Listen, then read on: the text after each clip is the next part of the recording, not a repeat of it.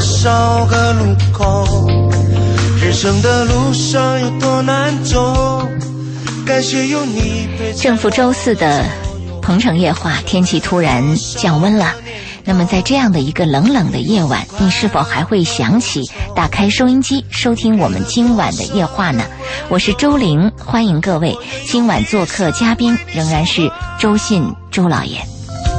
牵着你的手一路向前走。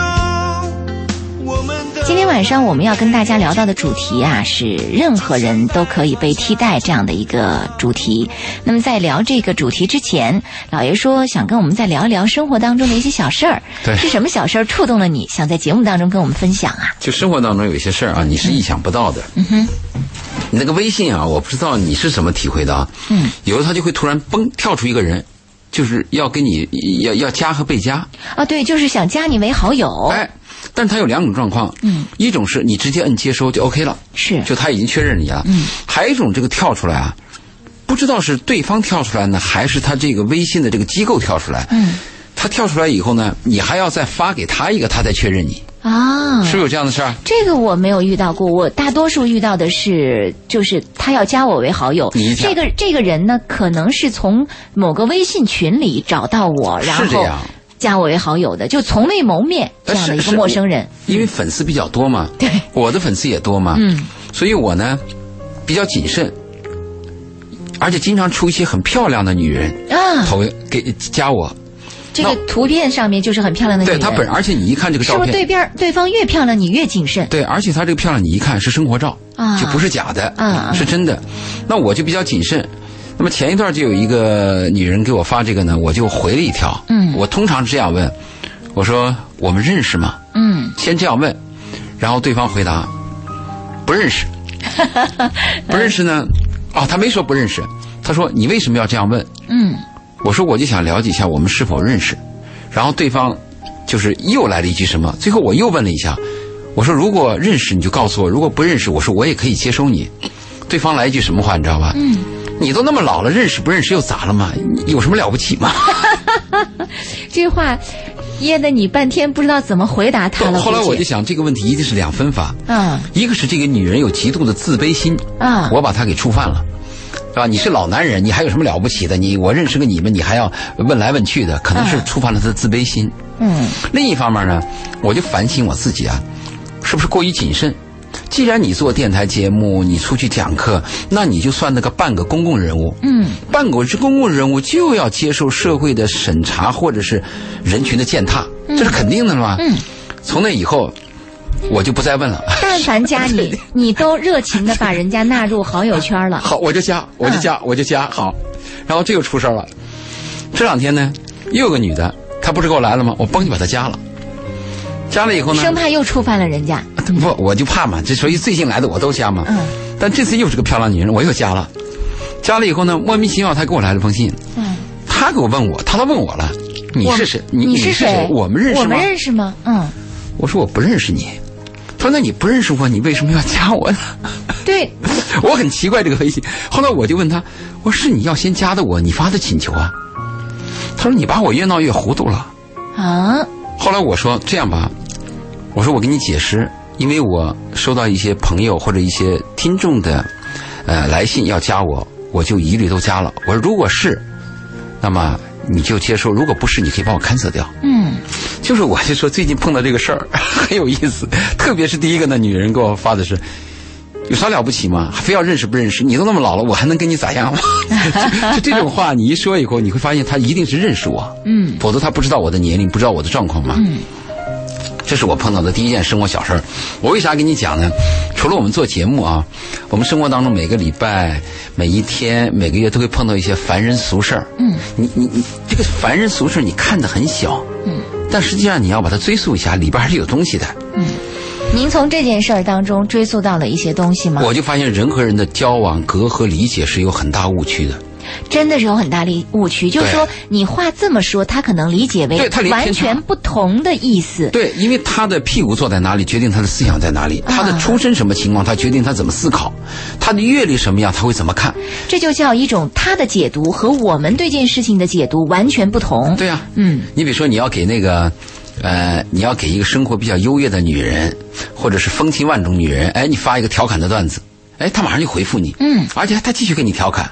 如果你要跟一个生活比较艰难的女人，你发个调侃的段子，他觉得你在侮辱他。对，他说、你还骚扰你还有这情绪啊？这这这这这水深火热之中，是，呃，这点儿我完全的赞同，因为往往是因为这样的一些不同的解读，造成了很多的误会，对甚至是很多的让你觉得，哎呀。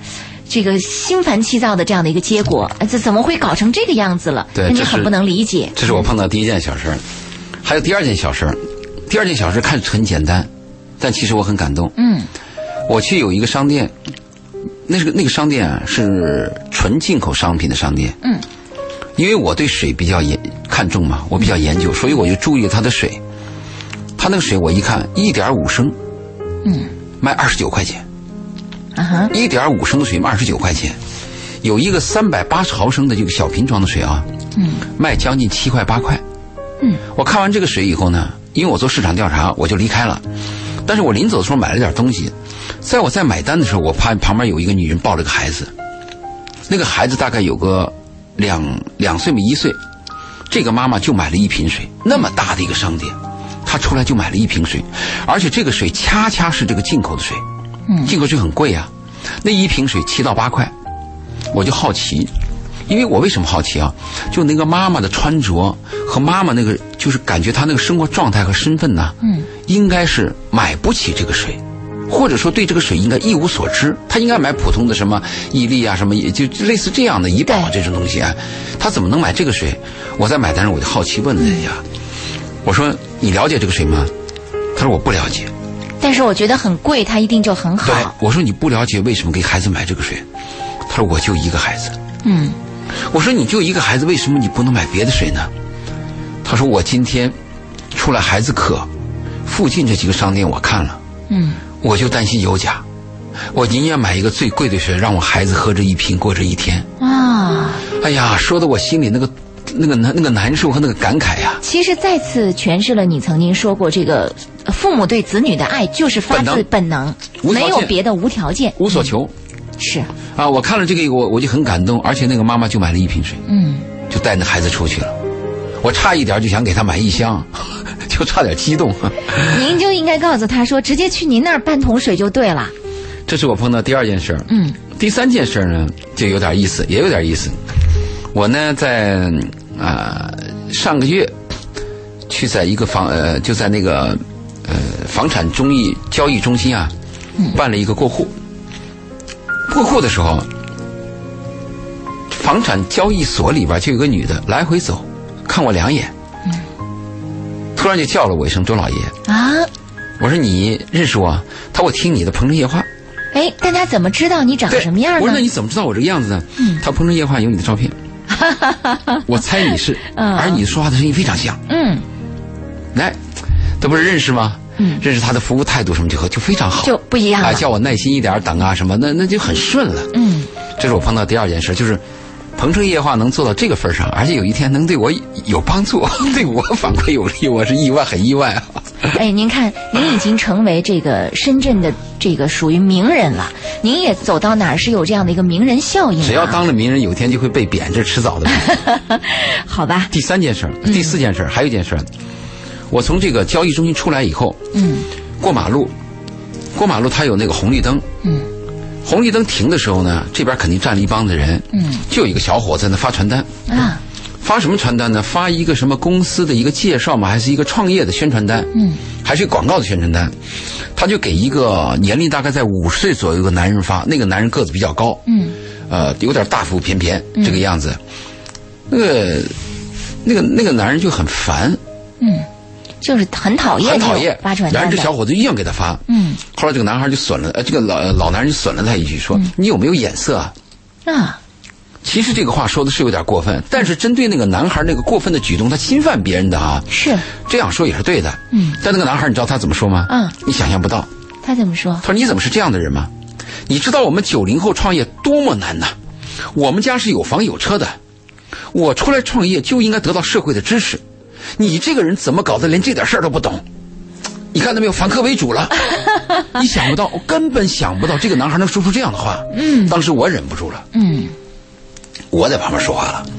我说你创业跟家里有车没车没关系。嗯，我说每个创业的人，每一个做事儿的人，有一个最标准的第一点，你要做到，你要尊重别人。跟别人要有一种界限，对不是别人如说果不接受你，没有权利强迫别人啊。没错，你你不论是做销售还是表达你爱一个女人，或者你想把你的心他妈切出来给这个女人吃，你也要问人家爱不爱吃啊，没错， 是不是？你不能哎强迫人家对。你不能说我的心好吃，我切了给你包了就喝汤，不可能的事情嘛。他这种心理心态是非常不对的，他等扭曲于的说是扭曲的。他认为说我都这样了，你还敢如何如何对我？他你跟那个就老应该男人就接受讲，我他。跟那老人讲，就我家有房有车，我这个出来创业就了不起了，你们应该给我歌功颂德。那是你爸你妈，不是陌生人。陌生人你要尊敬别人。嗯，所以我而们且很多做销售的，我们做些年轻人啊，第一要有自知之明，要知道自己姓啥为老几。这是我最近几件小事的感的，就是感触。而且你想啊，他真的要出来创业，他就是从零做起。至于你的背景是怎么样，人家根本就不管的，跟你跟人家接受不接受你有什么关系？我呢，我做了一辈子销售，我是个很好的 sales。嗯，这个销售啊，要做到什么水平啊？我去北京参加展览会，每次是我摆摊儿啊。尽管我们公司做到今天，参加展览会我在第一线，我在那摆摊儿，过来一个人，我大眼一看，我知道这个人是应该给他送资料的。再过来一个人，我知道这个人就是应该给他介绍产品的。嗯，又过来一个人，我知道这个人是要给他介绍规格书，而且要给他演示样品的，我能辨别出来。要有察言观色的能对，力。你要知道顺水投推舟啊，嗯，找需要。发现需要才发现市场。如果人家烦你，正忙着，你给人家塞塞这个东西干嘛呢？对吧？如果是你发现别人需要，你再去迎合，嗯，我那你的这个就是事半功倍了。所以那当时我把那小伙子说了几句，哎，那小伙子还听我的 话，还接受了我的意见。那个老男人临走还给我招招手，嗯，就是路见不平拔刀相助嘛。是您，您就是一个爱管闲事儿的我我人，欠我发揍现了。 这个从您说完有人要加您微信之后，这了不得了。微信朋友圈当中，我们的公众微信平台上，很多朋友都在问周老爷的微信号是多少周老哎呀？爷二零幺幺就是那个新汉浪呃新浪不不微博不新浪微博是汉字的周老爷二零幺幺啊，而且那个老呢不是老爷的老是呃就是老老老少老师的老嗯老老师的老，对，有些人写成老爷老加不到。嗯，如果加我的微信呢，就是汉语拼音的那个周老爷。周老爷二零幺幺，哦，是这样的。对，好啦就。我的微信就是这样子。那现在这个周老爷连他的微信都告诉您了，这个我的微信就不用告诉大家了 哈，免得这个，因为我的微信和周老爷的微信不一样，我完全是个人的一些东西、嗯啊。周老爷全拼。然后后面有个二零幺2011幺，对就是周老爷的微信号对。您看，您今天下了节目之后，您会发现，哇，那是好多个要加您的微信的没情有问况，题会满的啊。嗯我希望给年轻人传播一点价值观。嗯你看最近我收到了一个广西龙城的一个女教师，这个女教师呢是我嗯我们临走那一天在山上遇到的，就吃饭，她看我们牛肉做得好，进了那个小店儿，我跟那个厨师讲，我说我来炒。嗯，厨师说：“你自己行吗？”我说：“我是大厨 啊，我进去自己切的肉自己炒。嗯，炒出来以后，我们旁边有一个女人就在那看。嗯，我说你喜欢吗？你吃一口。她当时有点羞涩。嗯，我说你放心，你吃，我不会计较。她就吃了，吃了以后，她说这个牛肉炒得特别好，就聊了几句。嗯，后来她留了我的微信，她是老师，她跟踪我们的节目。最近她给我来了几条微信。嗯，她说：“周先生，我能不能把你的一些讲的那个课，特别是我们讲那个项链，嗯，他说我能不能应用到我的课程当中？我要给我的学生讲课，嗯，我要把你的话竭尽，要跟我说可以，没有问题，我愿意传播一些价值嗯观嘛，愿意跟年轻人交朋友嘛，而且希望年轻人走的路比我顺嘛，啊，不要像我这么倒 霉嘛，对少走点弯路嘛。这个，呃，这你呃让你倒霉，是因为要降大任于你身上，让你更好的把这个倒霉的经验告诉给别人，但愿应该是这样 的但愿但愿。好，呃，那我们今天晚上要跟大家聊到的主题，马上就要进行。我们聊到任何人都可以被替代这样一个主题。我们同时呃提醒收音机前的听众朋友，继续通过两种渠道来跟我们互动，一个就是拨打进我们的热线电话八八三幺零八九八八八三幺零八九八。现在因为只有每周四是我和嘉宾周信做客直播间的时间。那么其他时间的鹏城夜话，大家都发现已经有一点呃内容或者是形式上的变化，呃热线上的使用已经越来越少了。所以每个周四我们开通这个热线电话八八三幺零八九八呀，就是想提供收收音机前的听众朋友这样的一个咨询的渠道。我们这个渠道呢，可以敞开给大家，就是说您的问题，假如跟我们每周四谈的主题没有关系，嗯，也没有关系的啊，就是也可以也可以，您就可以直接拨打进电话告诉给我们。比如说，您说到的主题是呃婆媳问题啊，您说到的问题是可能是夫妻之间的问题、啊教育子女的问题，呃，甚至是创业的问题，都可以拨打进热线跟我们来聊一聊。另外，大家还可以通过我们的公众微信平台搜索“八九八周玲”，在公众微信平台上来跟我们留言互动。嗯，因为今天我们在节目一开始的时候，跟大家也提到说，现在是很多朋友就问说，之前怎么没有你们的节目啊？为什么只有每个周四？我又解释了一遍啊，再解释，下次还要解释，不断解释。不断解释，因为有很多朋友可能是呃。暂时没有收听我们的节目啊，恰巧是那一期没有听到，所以不断在寻找说怎么没有这个节目了，怎么不是你主持了？我们不断在解释，现在就是每个周四是我们的这样的一个节目。还有提醒大家，我们在呃公众微信平台上发的这个消息，您接收到了之后啊，嗯，是只能用文字的方法与我们互动。如果是语音的方法，我们是没有办法跟您互动的。我们再次提醒朋友们，因为现在大部分朋友在用语音的方法跟我们互动，你是放不出您的语音的。好，时间关系，这一时段我们就先聊到这儿啊。下一时段回来接着我们的主题。这里是《鹏城夜话》，我是周玲，欢迎听众朋友的继续收听。二十二点三十三分，我们的节目继续进行。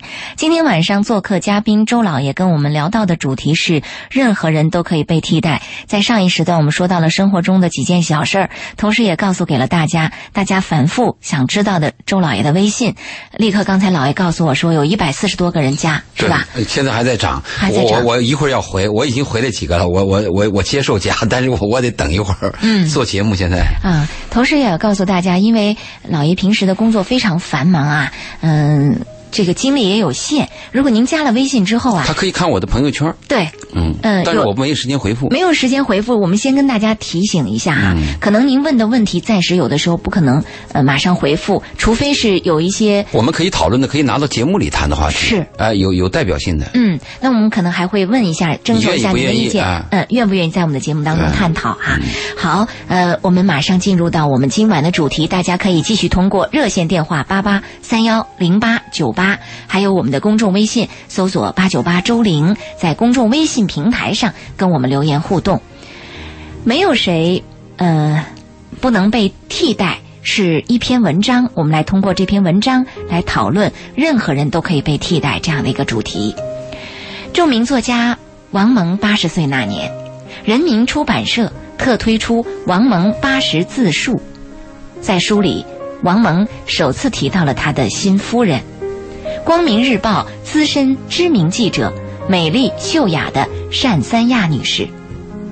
王蒙对这位新夫人充满了感激。他说：“三亚的到来是我的救助，不可能有更理想的结局了，因为三亚把怀念着也苦想着瑞芳万念俱灰的我，从痛苦中拯救出来。他说：“三亚，它是我的安慰，它是我的生机的复活。”王蒙提到的瑞芳是他的原配夫人崔瑞芳，身边人都习惯称她为崔老师。崔老师搞了一辈子的教育工作，为人温和善良，深受朋友后辈们的爱戴。二零一二年三月，崔老师去世的时候，很多文艺界的知名人士都送行，并不完全因为王蒙，来的是他几十年交往的朋友，各个方面都有，大家都很爱他。女作家张抗抗认为，崔老师是一个完美的女人。崔瑞芳和王蒙相濡以沫六十年，在文坛堪称一代佳话。当年王蒙被打成右派，发配到新疆伊犁的巴彦代公社时，崔瑞芳义无反顾地随他而去，相伴十六年。他曾用笔名出版了《我的丈夫王蒙》，在序言中他说：“我们是世上最平常的一对，天塌地陷了，我们过着我们平常的日子；风风火火了，我们还是过着我们平常的日子。”这样的一个完美的女人啊！当我在读到这篇文章、读到这一段的时候，我突然心里面有很多的不舒服。难受，嗯对，我在想，这么一个好的女人，嗯，与她相濡以沫那么多年，而且在她人生最60低年谷的时候，对最最低谷的时候，陪伴在她身边，不离不弃。呃，在别人眼中，这是一个完美的女人。可是，为什么王蒙就能够在八十岁的时候，又说一个男人八十岁的时候还还对感情有什么样的一个热望和希望呢？对嗯何况有曾经有过那么一个女人，您怎么看到？到对这一段的时候，您怎么看？我能理解。嗯、很多女人对王蒙有批评，啊，我们先说一下王蒙吧。有些年轻人可能对王蒙比较陌生啊，，是我们先介绍一下王蒙。啊，你王蒙他是我们原来这个文化部的部长，嗯，也是什么呃人民文学出版社这些这些都是第一把手，嗯，他最著名的代表作像什么《青春万岁》啊什么的这些东西哦，是我我我感我感我感慨啊，就是我们那一代我们还知道文化部长是谁，嗯，现在这一代你问文化部长是谁，没很多几人个不大知道了啊，你问那个明星是谁，你问哪个女星是谁，或者哪个女星脱衣服了，或者怎么又露了点什么，都 知道。恰恰是该知道的没人知道。是啊，是啊，呃，王蒙是这么一个人。嗯。呃，很多女人会这样认为，说王蒙你都这么八十岁了，你前面那个妻子跟你有六十岁的相濡以沫的这种爱的60经历年六十年，嗯，那翻过来你的妻子死了以后，你又把你的感情又倾注到这么一个年轻的一个女人身上，嗯，似乎有点儿怎么说呢？就是像《红楼梦》里讲的什么什么什么你他死什么妻子死了以后，你又什么重新跳，他他有四有那么一个有一个顺口溜，嗯，是呃，那我是这样想啊，我们一个男人对待一个女人，或者对待我们一个亲人，我们应该怎么样对待呢？就是我和你在一起的时候，我要全心全意爱着你。嗯，就像我们对待我们父母一样，我们的父母在我们身边的时候，在他们活在这个世上的时候，我们全力以赴的爱着他们，尽我们的全力陪着他们，尽我们的能力让他们过到最好。父母死了，死了就死了。啊，我们最怕的是什么呢？父母在的时候你不在意，嗯，甚至还对父母呃这个呼来喝去，对，很差劲儿。嗯嗯父母有一天突然突然死了，然后你突然醒悟了，追悔莫及，在父母的棺棺棺材灵柩面前是大哭，这个捶胸顿足。嗯，接着又是天天烧香，每年清明的时候又祷告，每一次都忏悔，何必呢？是爱一个人的时候，爱的时候就好好爱，离开就离开，包括我们谈恋爱，爱的时候就珍惜，走了走了就放下，就放弃。嗯，我们恰恰相反，我们是在身边的时候不珍惜，那么走的时候又放放放不下。啊，所以对王蒙这感情我能理解。嗯，还有一个啊，你刚才问了个问题，就是他八十岁了嘛，意思说八十岁的人你还要这种感情和孤独吗？你看默多克，啊，默多克最近迎第娶第四次三任、机第会四任第新娘四，任新娘，对吧？是一个六十九岁嘛，还是五十九岁的一个前模特超模，对嗯，你能理解什么啊？我就能理解啊，人心里边儿，人心里边儿必须要有一份爱，必须要装着一个人。她的活着才有意义，对她的生命才有你看价值，年轻的时候咱不说，年轻的时候多自负啊！年轻的时候有朋友、有亲人、有人而关且心，你不用去找别人，大量的人来找对你，年轻的时候你青春呀，你脱光了看自己都会兴奋啊。等你老了以后孤独啊， 这个老了以后这种孤独啊，它是一点一点一点一滴出现的，而且侵蚀着你，侵蚀着你。你会，你刚开始是老，最后是衰，嗯接着就是败，最后是亡。哎呀，很难过。嗯，你看八十岁了，八十岁我们可以讲，你荷尔蒙也没了啊，你什么都没了，不是的。嗯，他心里边有一种爱，必须装着一个人。嗯，所以你看看那个 默多克，你看看王蒙，我就能理解。所以他说，呃，他说他的新新妻子是他的安慰，是他的生机的复活把，他在这里拯救出来生机的复活这句话，恰恰就解释了您刚才所说非的这常一重段。要啊！当有一天，呃，你的生命给你这样讲，就是你身边也没什么爱的人了，你也八十了，你就等死吧，这是一种状态，你会非常难受。那么还有一种状态是什么呢？我八十了，突然我发现了一个我爱的人在我眼前出现了，而且他也珍惜着我，哪怕他不珍惜我，你都觉得自己有所依对存了。对对，哪怕有一天一个老男人看看上一个小女孩，你喜欢她，你终于发现了，哎呦，我这辈子还能这么喜欢一个人，嗯， 对你都我是还没有，我还没有到老到什么程度。不，我怎么再老，我都我过去我们遗憾嘛，说啊这辈子碰不到一个喜欢的你的人啊，后来我们需要一个互爱的人，最后有一天你会发现，你喜欢了一个人，那个人甚至都不认识你，对你没感觉，你都觉得生命有有激情啊。嗯，钢海上钢琴师，你看看《海上钢琴师》那部电影讲的那个爱情的孤独，这个男人是作曲，在海上从小过了一辈子，他就是作曲的天才啊。他的作曲被一家大的这个这个购买商买买去了以后啊，就告诉他，你这张唱片就够你一辈子了。嗯哼，他的所有的曲目都在这张唱片里，但是当那个采购商啊要把他的唱片拿走的时候，他说话了，嗯，他说不行，这是我一生的生命，我的全部必须留下来。嗯，他留下来了，他把它送给谁呢？他很爱的一个女人，他喜欢那个船上那个小女孩，那个小女孩连她叫什么都不知道，他就默默的看着那个小女孩，想把这个他的。那个、那个、那个唱片给那个女孩，那是他的全部啊！他要给那个小女孩，居然最后还没送出去。女孩离开船了以后，他一个人非常孤独啊！他把那个唱片砸碎，扔到垃圾桶里了。这、这个、这个、这个，我就特别能理解王蒙。而且还有一个问题啊，八十岁的人，你别看八十岁的人，八十岁的人也有八十岁人的不同啊。如果像周林，你到八十岁，我到八十岁，我们一定对爱很敏感，因为我们做了一辈子这个节目，啊，是我们对爱非常敏感，我们会识别爱，我们会懂得爱，我们会珍惜爱。但是如果你八十岁，你干嘛呢？如果你对爱，你你是什么呢？你从小就是看淡的，你是看重利益的。嗯哎，那个多少钱？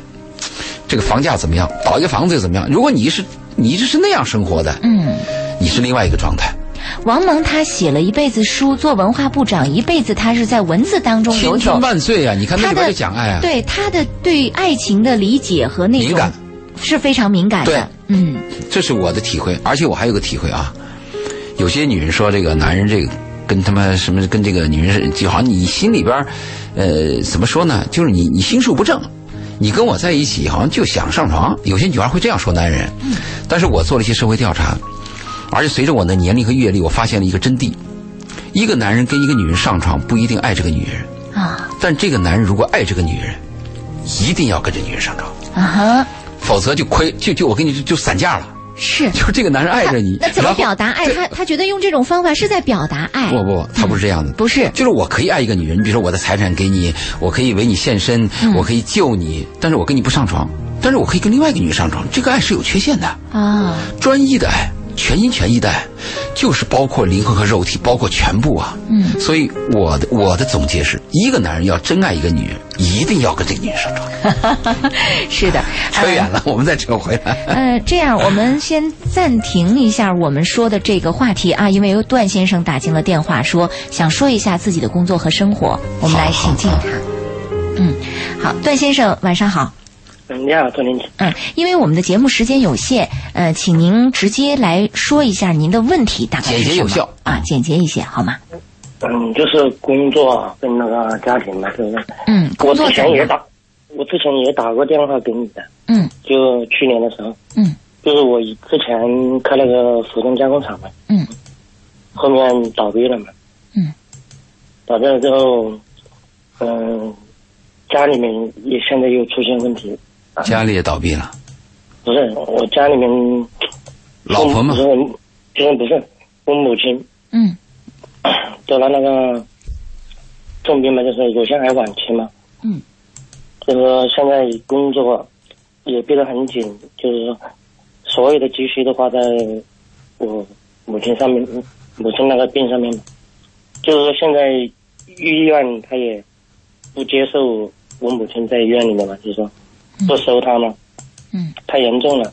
您现在家是那是你的问呃题是什么？对你的问题是什么？就是因为工厂倒闭了，母亲得癌症，医院又把你母亲退出来了。你的问题是什么？嗯，我的问题就是说， 唉家里面缺少一个人照顾他，就是我们面临着马上要回去照顾他，就是说，唉你其实只是想跟我们倾诉一下，因为你所说的这种问题，似乎我们在节目当中，无论是用语言用什么方法，没有办法帮到，直接帮到你，是不是？对哎我我这个话我一直都不不敢跟任何人讲，我就说太的压抑了。你就是憋在心里难受，就觉得自己的事业不顺利，然后家里边有出状况，好像人生很不顺的感觉，是吗？嗯，是的，就是想跟我们聊一聊，倾诉一下，让自己减轻点儿心里的压力。嗯，对对对，那我的体会是，每个人啊，一生都有风光的时候，每个人的一生啊，都有艰难的时候。风光的时候，人要得意不忘形，这是要注意的。人在艰难的时候，要挺得住，而且最好是单独挺，不要依赖别人。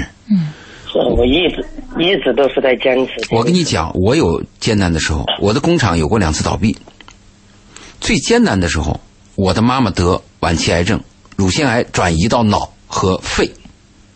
我当时回回到工厂停车的时候，对面就是个墙，开着桑塔纳，一个一个很破的桑塔纳，连那个水箱都是坏的，夏天连水箱都没有。那就是应该停车的位，就一头撞到，一车头就撞到墙上去了。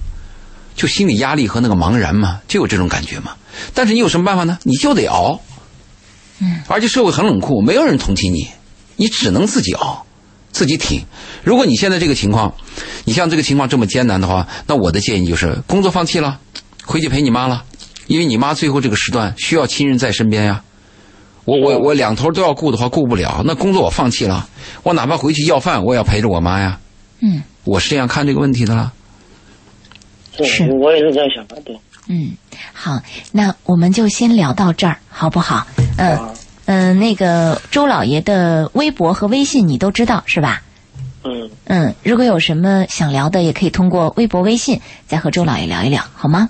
啊，嗯，好，那先到这儿，坚强一点儿啊！希望你能够必须坚强，你不坚强也这样，你坚强也这样，必须坚强。嗯，人生那种倒霉事儿和那个烦事儿没完没了的。嗯，不如不如意事十十件有八九对对件，嗯对，大部分都是大那部个，啊分是不顺的哎，我跟你说，大部分不是，还有一种很倒霉，偶尔顺了吧，还自己找别扭。啊，这种人很倒霉， 为什么有句民间老话叫做“屋漏偏逢连连阴啊连阴雨”？雨说喝凉水儿都塞牙缝儿是哈，嗯都有这样的一种情况。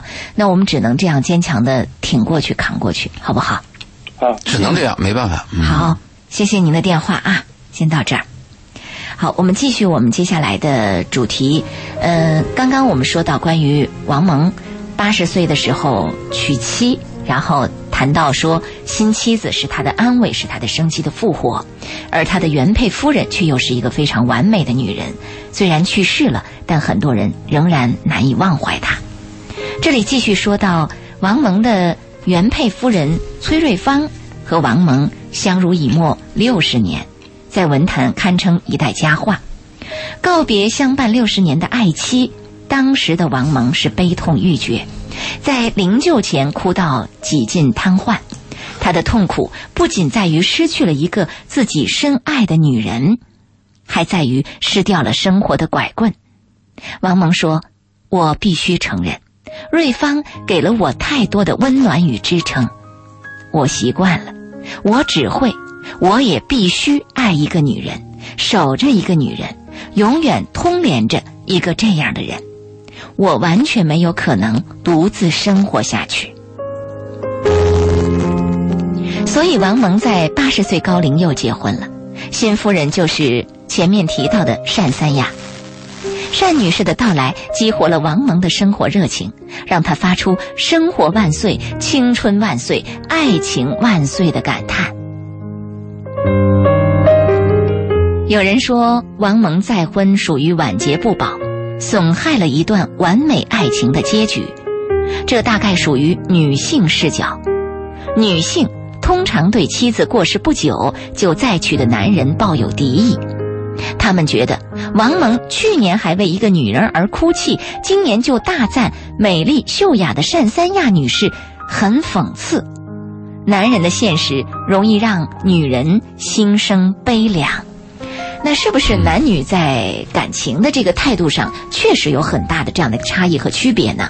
老爷怎么看待男女的这样的一个区别啊？这个区别有我们讲的那个嫁鸡随鸡，嫁狗随狗，生是你家的人，死是你家的鬼，贞节牌坊，他这个话都是讲女人的。就是我们东方和中国有封建式的男女关系，这个东西在西方可能就会少一些，在东方那个就是守寡就特别多，这个是确实有这个区别，有这一个现象啊、但是他们刚才批评王猛说王蒙再婚是晚节不保，对吧？嗯嗯，这个晚节不保是什么情况叫晚节不保啊？我我觉得王石倒是有点晚节不保，因为你老婆在世，你找了个小的把老婆吹了，这个叫晚节不保。嗯哼，人家王猛，人家老婆死了嘛，续弦，续弦嘛，这怎么叫晚节不保呢？你你不要搞那种虚的嘛！我们老婆在的时候好好过，老婆死了你还逼着我、嗯守着她，也立个贞节牌坊 没。必要，这个没有必要。嗯而且这个王蒙他讲的有一句话，我特别能体会。嗯，我必须爱一个女人，守着一个女人，永远连通着一个这样的人。这是在太太在世的时候，他是很专一的和老明婆白在一起。他死了以后，这种这种思绪和这种习惯持续，就是嗯他老婆死了，像他这样的人，懂得爱的人呐、嗯他懂一得爱的定人一定要有再有一个人。是的，是的，我我很难想象啊，一个人活在世上他没有爱，嗯。他活得很滋润，我我很难想象，哎，你会发现，呃，特别是老了以后。这个懂得爱的人，就如老爷你所说的那样，他是很难一个人这样孤独的走下很去的难，，非常难。因为他的爱要有依托，要有寄存。对，你看他的那个王蒙，他的妻子啊，跟他相濡以沫六十年。其实我们一想，六十年，有些人说，那我也是六十年。注意，王蒙和他妻子这个六十年，其中有个十六年，就是王蒙被打成右派啊，嗯打成反革命，发配到新疆伊犁啊。他的妻艰子苦的地方对，当时不仅仅是地方艰苦，关键是人的心理受摧残啊。嗯，就是你现在是一个坏蛋，要把你赶走了，嗯但我的妻子又，他的妻子坚定不移跟着他，嗯在那么一个背景环境下陪了他十六年。我们有句话这样说的嘛：全世界的人们都说你向右走，嗯但是你向左走，我就跟你向左走，啊哈，这就是爱情。是，非常坚定不移的爱情。王猛他的那个妻子啊，跟了他十六年，就是那个全世界都说你向右走，但是你向左走，我就跟你向左走。哎，就这个十六年，叫你非常感动。这个十六年不是一般人能挺得过去，在那个年代啊，很多夫妻离婚了，是，就是因为一方打成右派，嗯，或者一方这个被发配到什么地方就分了。我们讲不是婚姻很俗吗？而且我在节目当中一直讲婚姻很俗吗？对，婚姻是很俗，但是王蒙这个婚姻里边啊有爱情。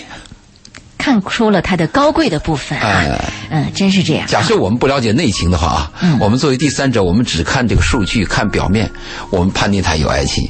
也许王蒙的妻子跟他过得很艰苦，啊，也许就像那个霍金的妻子一样，也许经常在他面前唠叨，也许经常在他面前这个表现出自己很痛恨这种生活的场状状态和场景，是啊这是我们不得而知的内幕啊。是啊，那个霍金给他生了三个孩子，那个妻子嘛，嗯，很多记者还有一些这个笔笔笔杆子都歌颂他嘛，说他爱情嘛。嗯是最后采访他的时候，他很难过嘛。他说在在你们的眼里边，霍金是一个超人，是一个科学家，是一个伟人，在我眼里他就是个病人。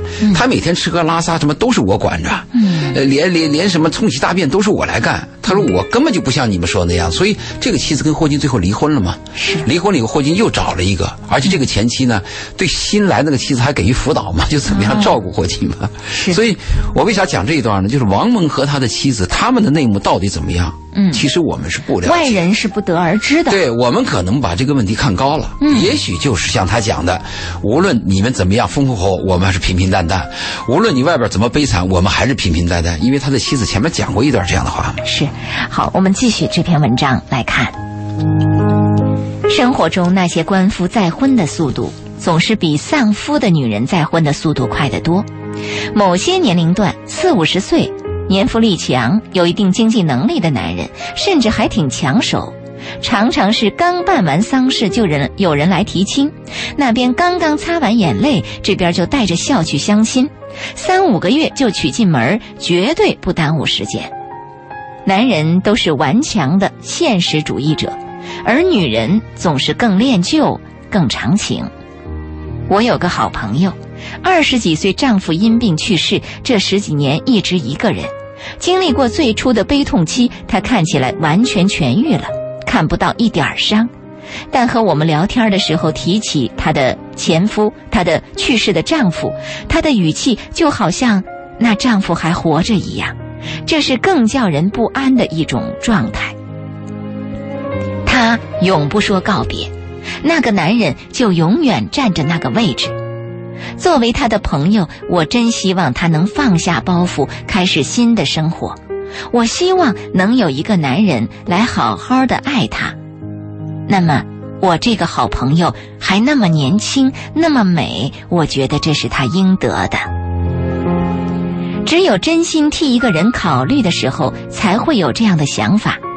幸福压倒一切，别人的看法、世俗的舆论，那都不重要。没有什么比幸福更可贵。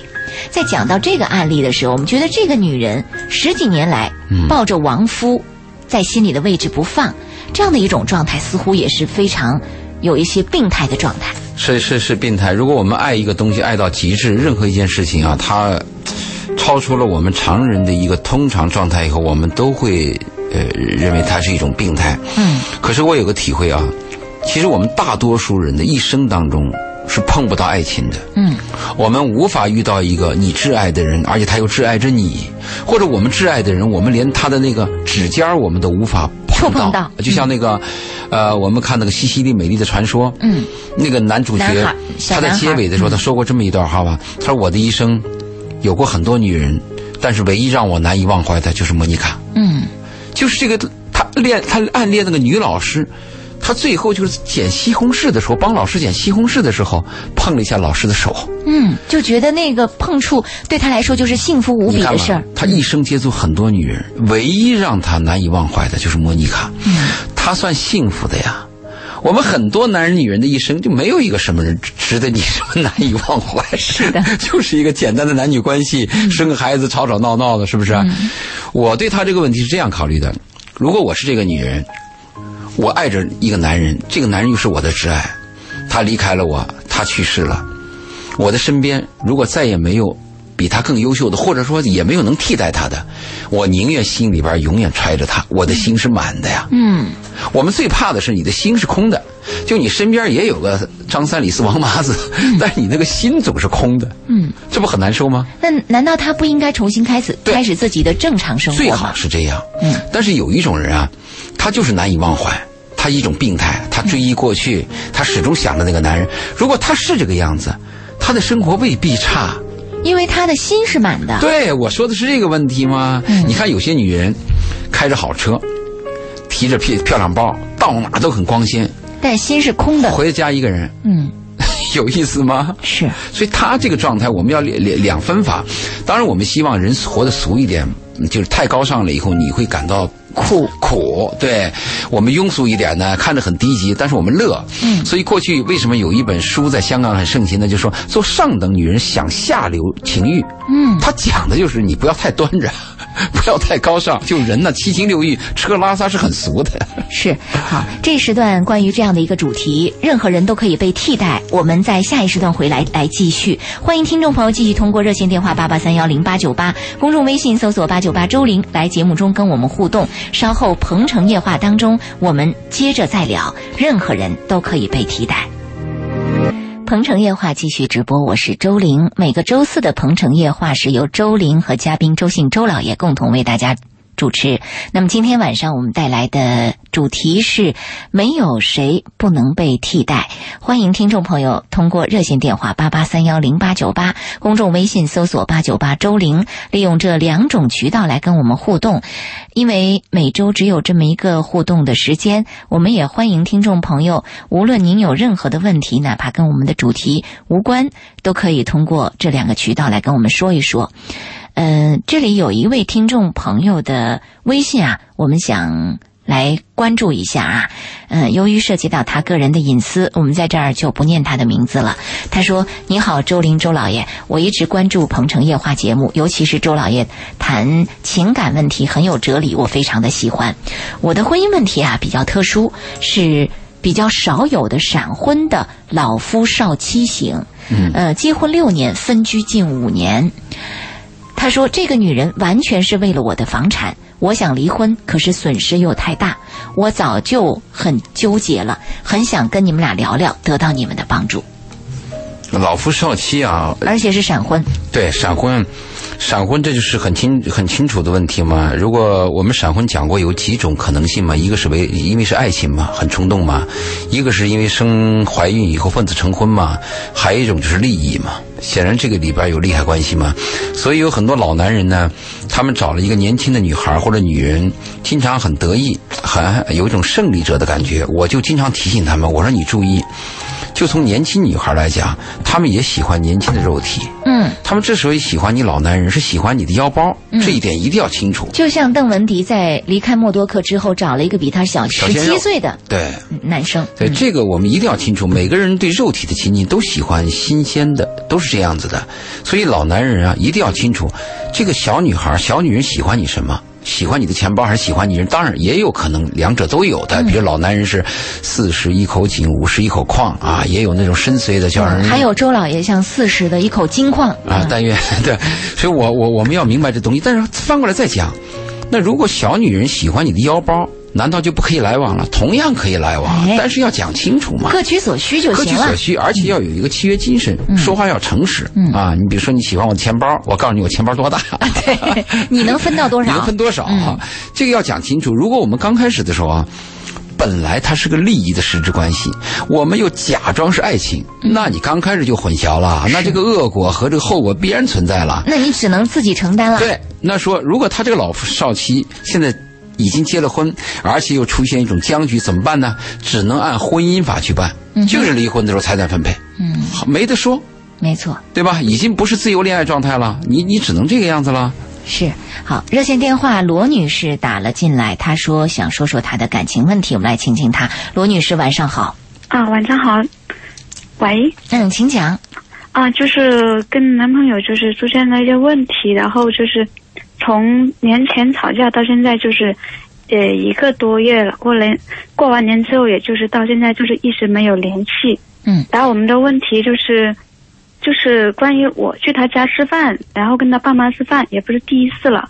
然后后面的就是回来，我们两个人就因为一件小事情吵架，什么小事儿？嗯就是说，那过年年前之前天气很冷，然后后面的就说他去买衣服，他买衣服，然后他说他去买衣服，我就跟他开玩笑，我就说，嗯，给我买一件呗，就就说了这句话，就在电话里面这么说。说了之后呢，他就他就开始唠叨，他说我没给他送过礼物，然后之前给我买过什么，嗯，情人节送花呀，什么牛奶呀，什么之类的，就因为这些事情吵起来。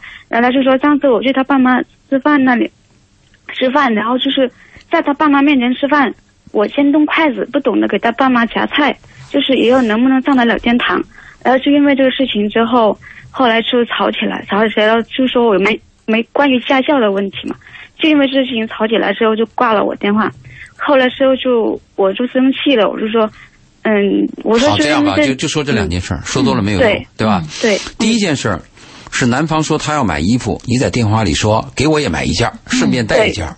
对男对男方嗯拒绝你，对因为这个事儿吵架。嗯这个对吵架我可以接受，我可以理解，嗯因为女方呢希望男人给她花点钱，男人的拒绝，女人心里难受。那、在这个问题上有分歧，这个吵架可以接受，因为各据一词嘛，是啊、据理力争嘛。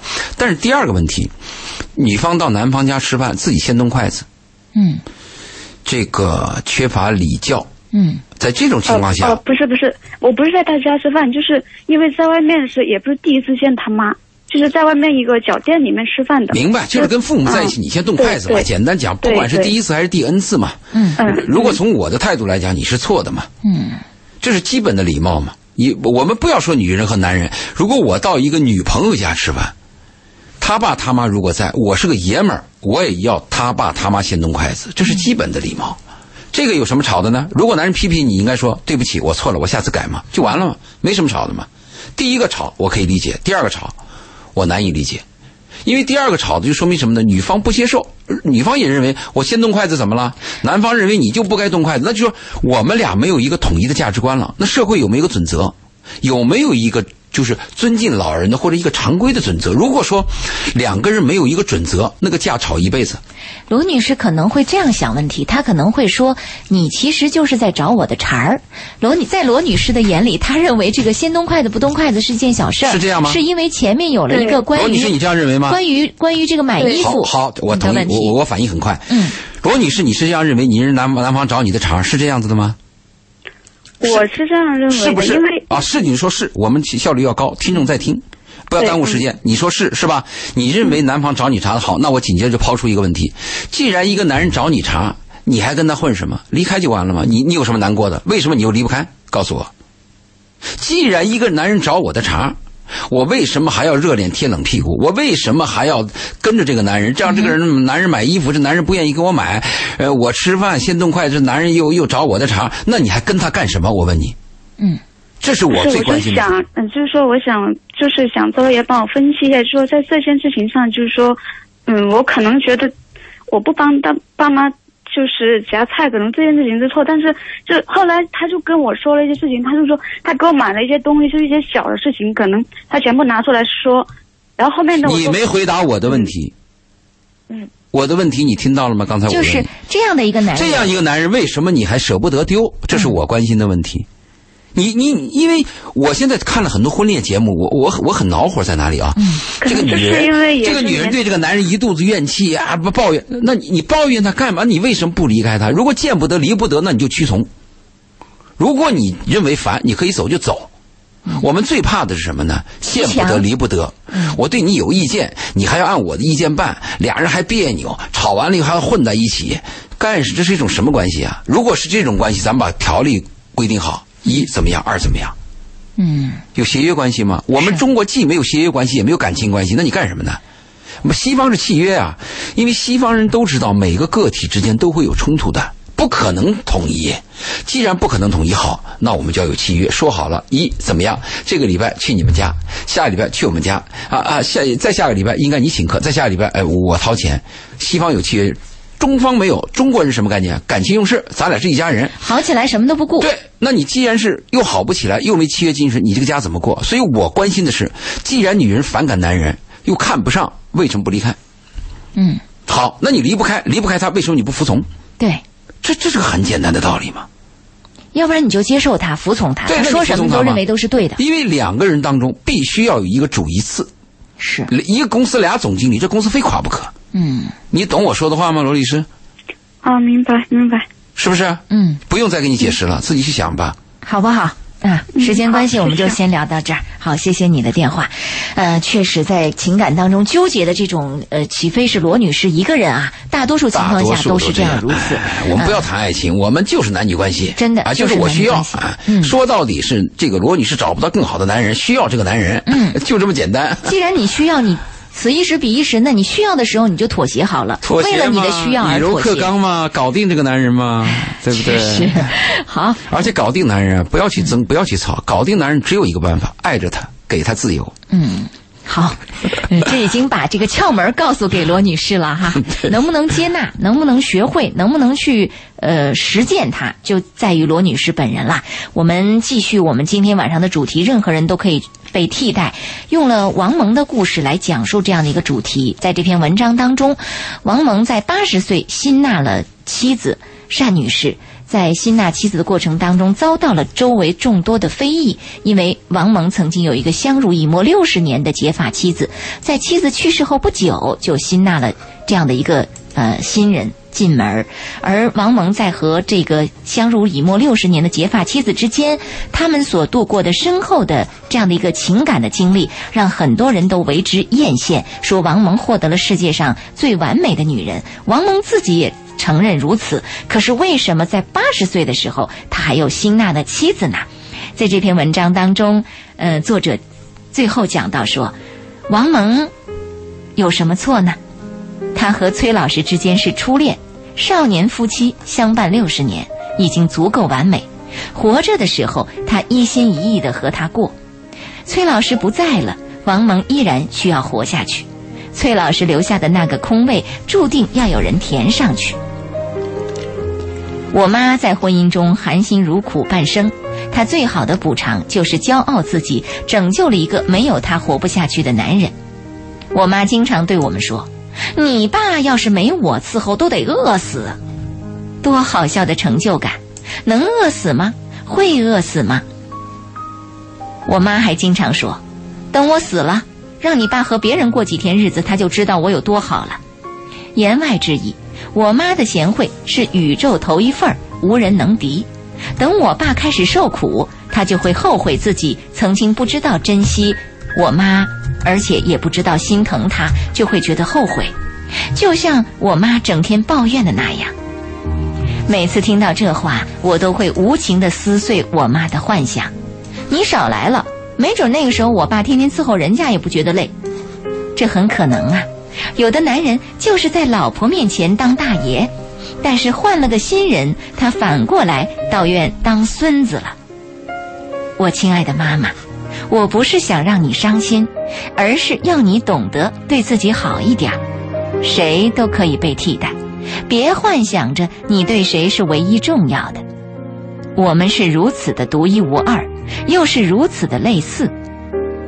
过好自己这一生，我们只有这一生。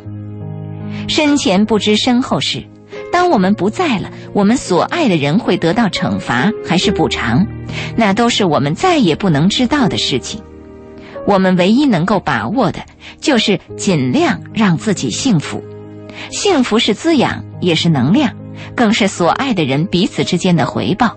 生活不是谁对谁的牺牲，也不能指望谁感激，我们都只管让自己幸福。崔老师活着的时候，作家张贤亮曾羡慕地说：“王蒙得到了世界上最好的女人。”可世界上最好的女人不止一个，如果运气够，可以再找到一个。她不在了，天也没塌，地也没陷。王蒙也换了一个爱人，照样过着自己平常的日子。没有谁不能被替代，这是感情生活的铁论。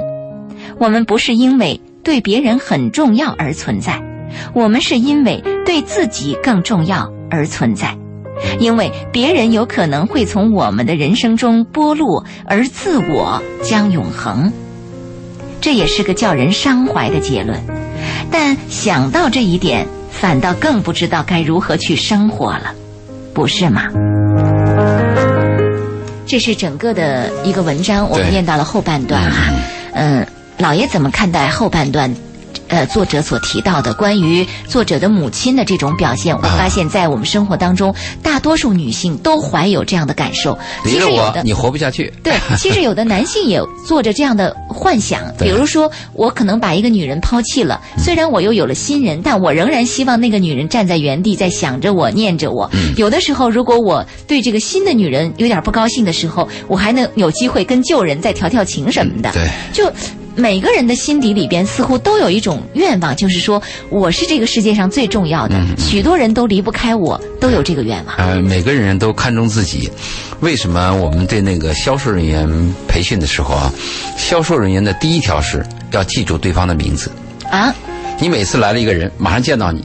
周林啊，你心里就很舒服。哎，如果这个人就哎，你叫那个什么什么什么， 你会觉得很难受。啊你，你会觉得被轻视吗？嗯，所以我们销售人员第一个培训是，嗯，要记住对方的名字，要准确清晰的叫出来。嗯，这是很难得做到的一点。就你心中心中有有别人吗？每个人都希望被别人看重吗？嗯、这个节目的后半段还是讲了这么一句话，就是离了谁，地球都可以转。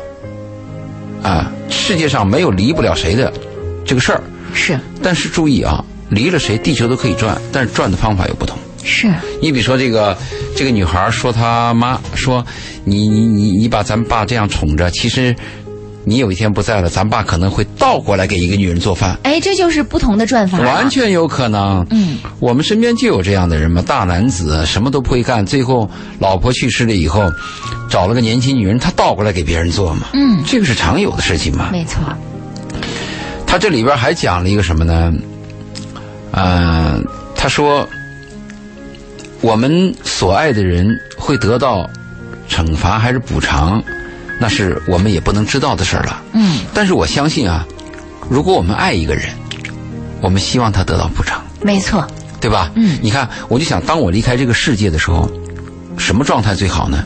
就是我心中爱的那个人，嗯，他过得很好，很安全，我很放心，嗯，我离开这个世界一定是安宁的。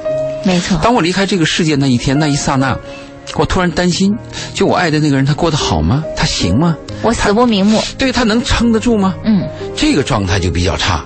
所以翻过来讲呢，我相信啊，像王蒙他的妻子啊，王蒙跟他的妻子就是一见钟情、白头到老啊，这是我们多少人梦寐以求的一种生活状态啊。相濡以沫六十年，你想现在多少人能够做到啊？不可能离婚率这么高六哦年 啊，六年，都很难做到，真的，我相信他的妻子在另外一个世界，一定是希望王蒙过得好，当然， 而且王蒙找了这个年轻的女人，能成为他新的妻子，照顾王蒙，啊、能使王蒙有一种新的希望。